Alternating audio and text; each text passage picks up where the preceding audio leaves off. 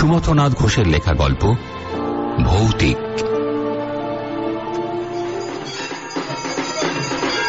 সে বছর পুজোর সময়। কোথায় বেড়াতে যাব স্থির করতে না পেরে হঠাৎ রওনা হলাম গোপালপুর। শুনেছিলাম সমুদ্র এনজয় করতে হলে ওর চেয়ে ভালো জায়গা নাকি আর দুটো নেই ভারতবর্ষে। চিরদিনই একা একা ঘুরে বেড়ানো আমার অভ্যেস। এবারও তার কোনো ব্যতিক্রম হল না।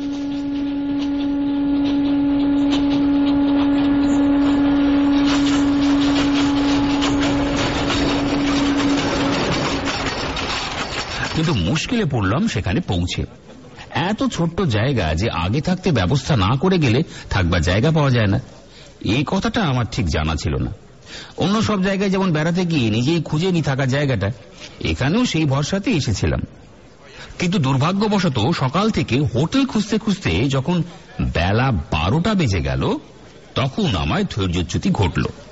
সকলের মুখেই এক কথা, এখানে থাকবার জায়গা পাবেন কোথায়? কত লোক প্রতিদিন এসে ফিরে যাচ্ছে।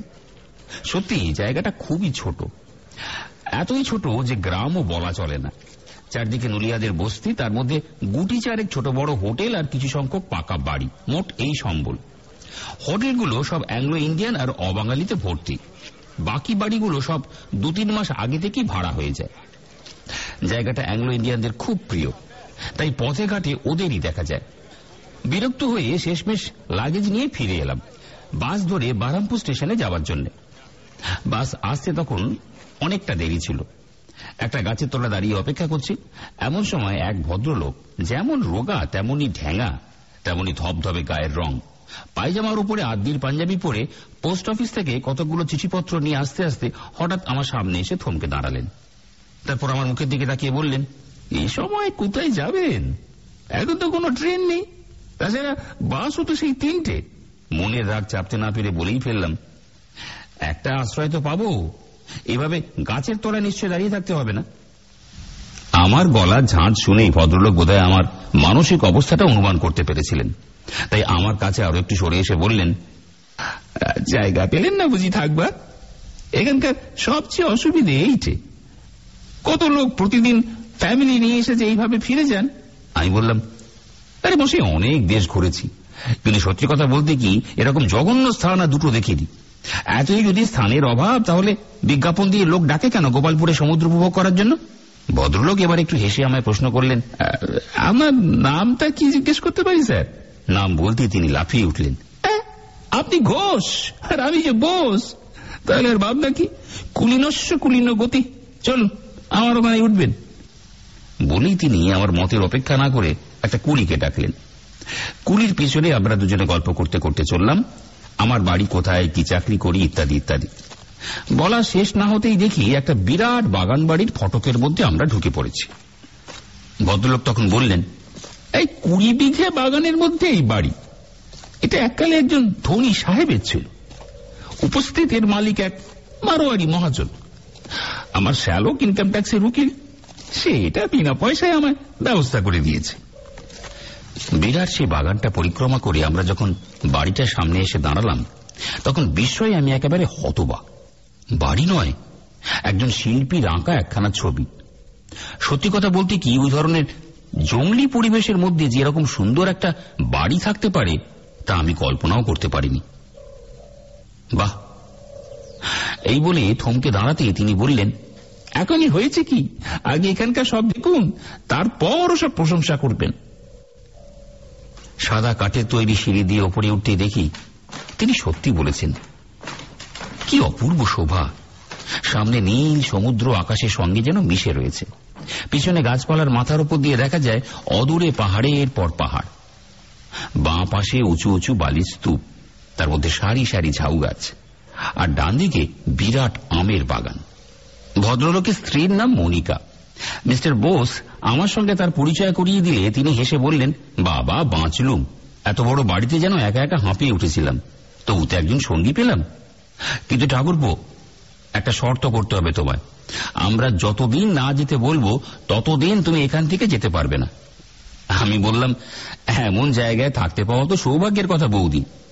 ভারী হাসি খুশি আমোদের মানুষ এই বৌদি। ও স্বামী যেমন গম্ভীর, কিন্তু তিনি ঠিক তার বিপরীত।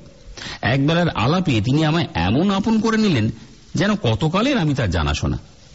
বিকেল হলে বৌদি ও তার স্বামী আমায় ঘুরে ঘুরে বাগানটা সব দেখিয়ে শেষে একটা ফুল বাগানের মধ্যে নিয়ে এলেন।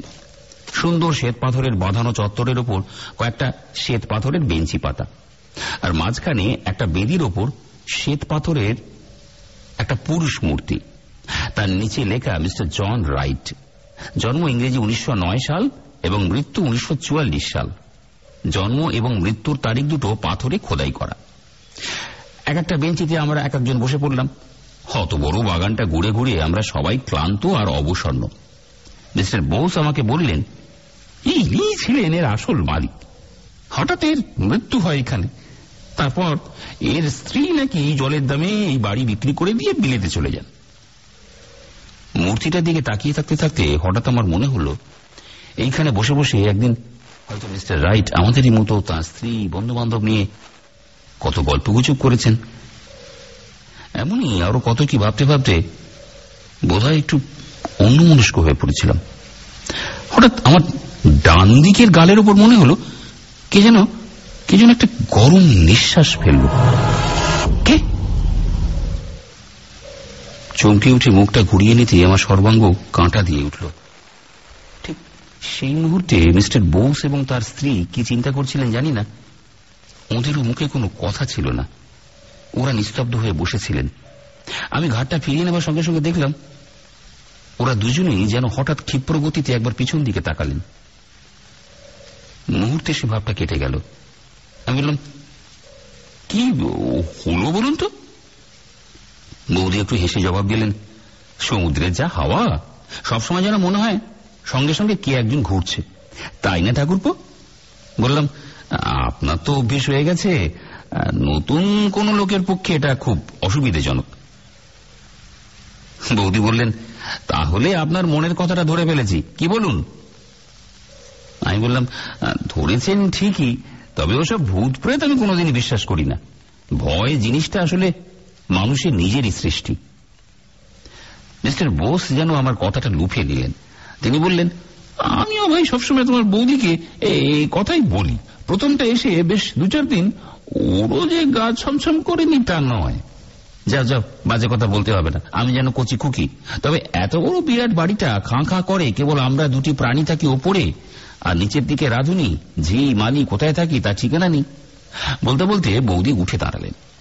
তখনও সন্ধ্যের দেরি ছিল। আমি বললাম বড় সুন্দর এই জায়গাটা। আপনারা একটু বসুন না।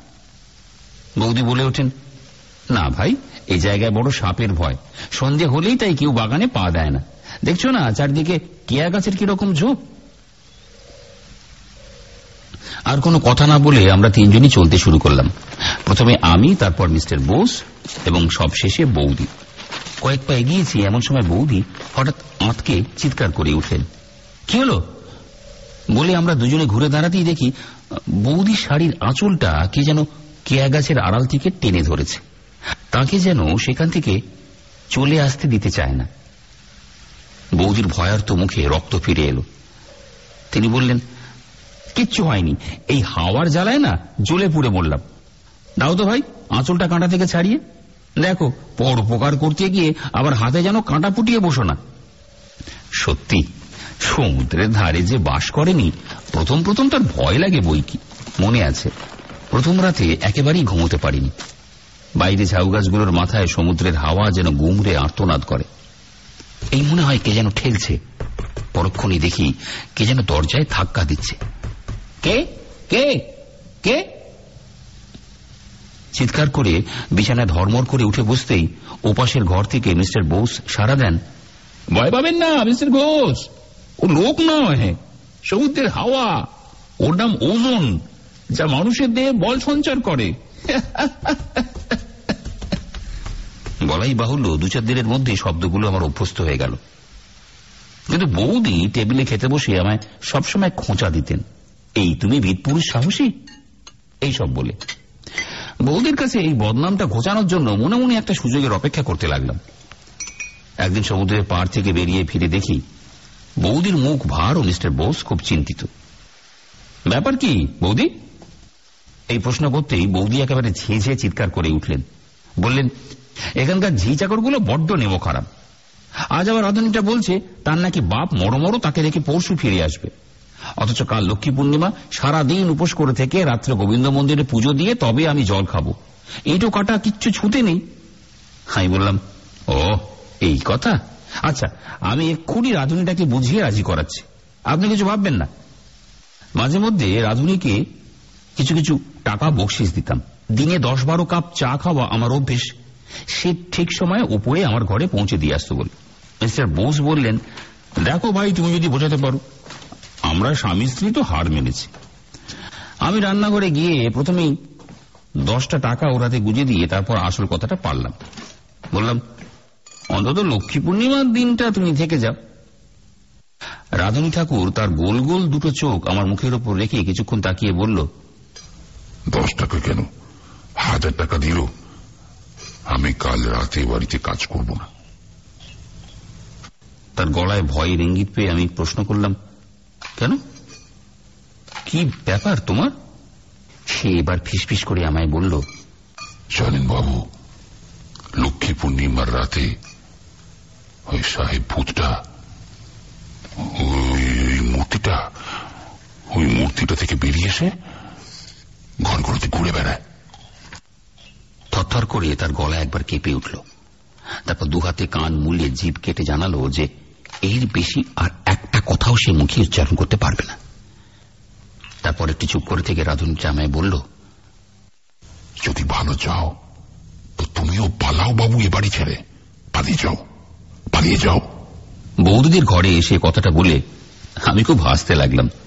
মিস্টার বোসও আমার হাসিতে চোখ দিলেন।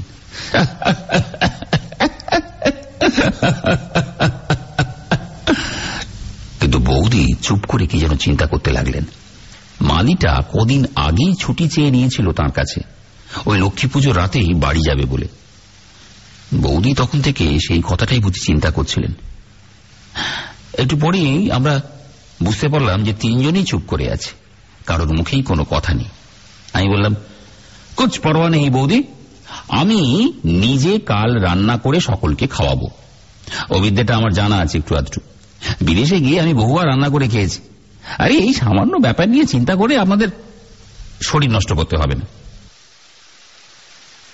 পরের দিন যথারীতি উপোস করে থেকে সন্ধ্যের আগে বৌদি, মিস্টার বোসকে নিয়ে গোবিন্দজির মন্দিরে পুজো দিতে চলে গেলেন। আর আমি রান্নাঘরে উনুন জেলে রাঁধতে শুরু করলাম। বেচারি বৌদি সারাদিন না খেয়ে রয়েছেন। যাতে পুজো দিয়ে এলেই খেতে দিতে পারি, সেই জন্যই আমি আরও বেশি তাড়া করছিলাম। বেগুন ভাজা, আলুর দম তৈরি করে লুচির ময়দা মেখে লেচি কেটে একটা কাঁচে রেকাবিতে সাজিয়ে রেখে যখন ঘর থেকে বেরিয়ে এলাম, তখন সন্ধ্যের অন্ধকার গাছপালার মাথা থেকে নেমে মাটির বুকে চেপে বসেছে। সন্ধে পেরিয়ে এতটা রাত হয়েছে, বুঝতে পারিনি। বৌদিদের এত দেরি হচ্ছে কেন? এই কথাই ভাবছি বাইরে দাঁড়িয়ে দাঁড়িয়ে। এমন সময় হঠাৎ রান্নাঘর থেকে বাসন কুসন পড়ে যাওয়ার শব্দ কানে এলো। কি ব্যাপার? বেড়াল ঢুকলো নাকি?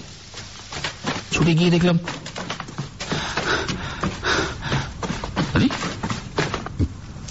বেড়াল কোথায়? তবে শব্দটা কে করল? কথাটা মনে পড়ার সঙ্গে সঙ্গে গায়ে কাঁটা দিয়ে উঠল। সমুদ্রের হাওয়া তো এ ঘরে ঢোকবার উপায় নেই। তবে রান্নাঘরে শিকল টেনে দিয়ে আবার বাইরে এসে দাঁড়ালাম। বৌদির এত দেরি করছেন কেন? হ্যাঁ, ওই বুঝি তারা আসছেন। ফটকটা বাড়ি থেকে অনেকটা দূরে। তাই দু এক পা করে সেদিকে এগিয়ে যাব কিনা ভাবছি। এমন সময় ঝাউ গাছের শোঁ আওয়াজ ভেদ করে মনে হলো যেন কার ভারী জুতোর শব্দ কাঠের সিঁড়ি বেয়ে ওপরে উঠে যাচ্ছে। কে? কে কে ওখানে? কে কে ওখানে? এই কথা বলতে বলতে আমিও যেই সিঁড়ি দিয়ে ছুটে ওপরে উঠছি, অমনি দরাম দরাম করে দরজা জানলাগুলো শব্দ করে উঠল। থরথর করে একবার আমার বুকটা কেঁপে উঠল সঙ্গে সারা শরীর। সঙ্গে সঙ্গে আমি ঘরের সব আলোগুলো সুইচ টিপে জ্বালিয়ে দিলাম। এতে আমার সাহস ফিরে এলো বুকে। বৌদিরা জানলা দরজাগুলো বন্ধ না করেই চলে গিয়েছিলেন। তাই হয়তো হাওয়ায় ওরকম শব্দ হচ্ছিল। সব দরজা জানলা বন্ধ করে আমি আবার রান্নাঘরে নেমে এলাম। মনটাকে রান্নার মধ্যে ডুবিয়ে রাখার জন্য আর অপেক্ষা না করে এবার লুচি ভাজতে বসে গেলাম। ভাজা শেষ হওয়ার আগেই বৌদিরা এসে পড়লেন। রসিকতা করে বৌদি বললেন, কি ঠাকুর, রান্না হয়েছে? বড্ড খিদে পেয়েছে যে। আমি বললাম, একেবারে সব রেডি বসে যান শুধু। আমি যে কীরকম ভয় পেয়েছিলাম একটু আগে, সে কথাটা স্রেফ চেপে গেলাম। বৌদি হাসতে হাসতে রান্নাঘরে ঢুকে অবাক হয়ে গেলেন। বললেন, সত্যি? তুমি কি সুন্দর সব গোছগাছ করে রেখেছো ঠাকুরপো? বৌদি কিন্তু সেদিন আমাদের সঙ্গে প্রতি রাতের মতো এক টেবিলে বসে খেতে চাইলেন না। বললেন, আজ যখন ব্রত করেছি তখন আলাদা খাব। তোমরা দুজন টেবিলে বসে খাও, আমি তোমাদের খাইয়ে তারপর খেতে বসবো। আমি বললাম, না না, তা হবে না বৌদি। আপনি সারাদিন উপোস করে রয়েছেন, আপনি বরং আগে খেয়ে নিন। বৌদি এতে রাজি হলেন না। বললেন, বেশ, তোমরা এ ঘরে খেতে বসো, আমি ও ঘরে বসি। একসঙ্গে আমরা খাই, তবে দু জায়গায়। জো হুকুম বৌদি, তাই হোক। এই বলে আমরা দুজন টেবিলে খেতে বসলাম আর বৌদি তার ঘরে গিয়ে ঢুকলেন। আমরা দুজনে, অর্থাৎ আমি আর মিস্টার বোস যখন টেবিলে বসে খাচ্ছি, সহসা আমার মনে হলো যেন আমাদের মাঝখানে যে চেয়ারটা বৌদি বসে খেতেন, সেখানে একটা অশরীরী মূর্তি বসে রয়েছে। তাকে চোখে দেখতে পাচ্ছি না বটে, তবে তার অদৃশ্য শরীরের স্পর্শ যেন আমি একটু নড়লেই আমার গায়ে এসে লাগবে। ভয়ে ঢাকবার জন্য খেতে খেতে গল্প শুরু করে দিলাম মিস্টার বোসের সঙ্গে। এইভাবে বেশ ধীরে ধীরে গল্প করে খাওয়া যখন হয়ে এলো, তখন চোঁচো করে গ্লাসের জলটা সব এক নিঃশ্বাসে শেষ করে মিস্টার বোস ডাকলেন তার স্ত্রীকে। মনিকা! ও মনিকা! এক গ্লাস জল দিয়ে যাও তো। সব চুপচাপ। কোন সাড়া নেই কেন ঘরের ভেতরে? কেমন যেন সন্দেহ হলো আমার। টপ করে তাই উঠে পড়লাম, বৌদির ঘরে যাব বলে। কিন্তু দরজার সামনে পা দিয়ে আমি চেঁচিয়ে উঠলাম, মিস্টার বোস, শিগগির আসুন। বৌদি অজ্ঞান হয়ে পড়ে রয়েছেন ঘরের মেঝেতে। এ কি, তার খাবার থালা, গ্লাসগুলো সব কোথায় গেল? ঘরের চারদিকে চোখ বুলিয়ে নিয়ে আমি সঙ্গে সঙ্গে ছুটলাম বাগানের দিকে। পাথরের মূর্তিটা সেখানে আছে কিনা দেখব বলে। মিস্টার বোস তখন বৌদির মুখ, চোখে জল দিয়ে পাখার হাওয়া করতে বসলেন। লক্ষ্মী পূর্ণিমার রাত, জ্যোৎস্নায় সমস্ত বাগানটা ভরে গেছে।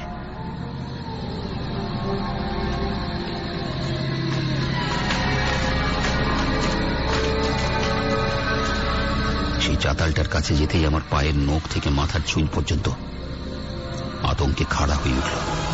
কি? সেই পাথরের মূর্তিটা তো নেই? কোথায় গেল সেটা? তবে রাধুনীটা যা বলেছিল সব সত্যি। সত্যি কি ভূত আছে এই বাড়িতে? আর যেন ভাবতে পারলাম না। সারা শরীর কেমন যেন অবশ হয়ে আসতে লাগল। কোন রকমে দৌড়ে ঘরে এসে যখন পৌঁছলাম, দেখি বৌদির জ্ঞান ফিরে এসেছে আর মিস্টার বোস তাকে জিজ্ঞেস করছেন, মনিকা কি হয়েছিল তোমার? বৌদি বললেন কি হয়েছিল মনে নেই তবে একটা সাহেবের বিরাট ছায়ামূর্তি এসে আমার খাবারের সামনে দাঁড়িয়েছিল। এইটুকু শুধু মনে আছে। মিস্টার বোস বললেন "ধ্যাৎ, ওসব তোমার মনের ভুল। সারাদিন উপোস করে রয়েছে? আমি তখন বললাম না মিস্টার বোস ভুল নয় সত্যি। সেই সাহেবের মূর্তিটা বাগানে আর নেই এই মাত্র আমি দেখে এসেছি। মিস্টার বোস আমার দিকে তাকিয়ে বললেন, কি বলছো তুমি? যত সব বাজে কথা? আমি বললাম, বিশ্বাস না হয়তো চলুন, হাতে হাতে যদি প্রমাণ চান।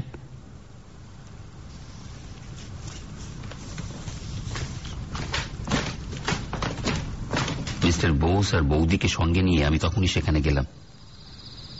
আরে কি? ওই তো রয়েছে সেই পাথরের মূর্তিটা ঠিক সেই জায়গায়? একই অবস্থা? মিস্টার বোস বললেন, তোমরা দুজনেই সেই রাধুনির কথা শুনে ভয় পেয়ে গিয়েছিলে। তাই ভূত দেখেছ আমি বললাম, তাহলে খাবারগুলো কোথায় গেল? কোথায় গেল বৌদি যে থালা এবং গ্লাসে খাচ্ছিলেন? তাই তো। এই কথা বলে মিস্টার বোস এবার চিন্তা করতে লাগলেন। পরের দিন সকালে খুঁজতে গিয়ে দেখা গেল, সেই খাবারের থালা, গ্লাস, নিচের একটা গুদাম ঘরে ভাঙাচোরা আরও অনেক জিনিসপত্রের মধ্যে পুরনো ময়লা একটা মেহগেনি টেবিলের ওপর রয়েছে। আর সেই টেবিলটার এক কোণে অস্পষ্ট অক্ষরে লেখা একটা নাম, মিস্টার রাইট।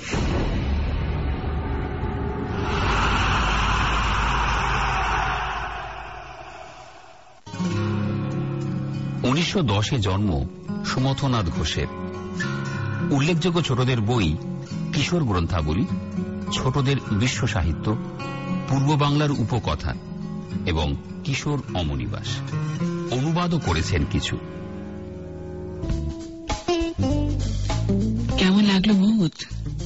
জানিও কিন্তু একটা ছোট্ট এস এম এস করতে পারো nine one nine F M লিখে, ভূত লিখে তোমার এস এম এস পাঠাও ফাইভ সেভেন ট্রিপল থ্রি এই নাম্বারে আরও অডিও গল্প শুনতে ভিজিট করুন wapsip dot com W A P S I P dot com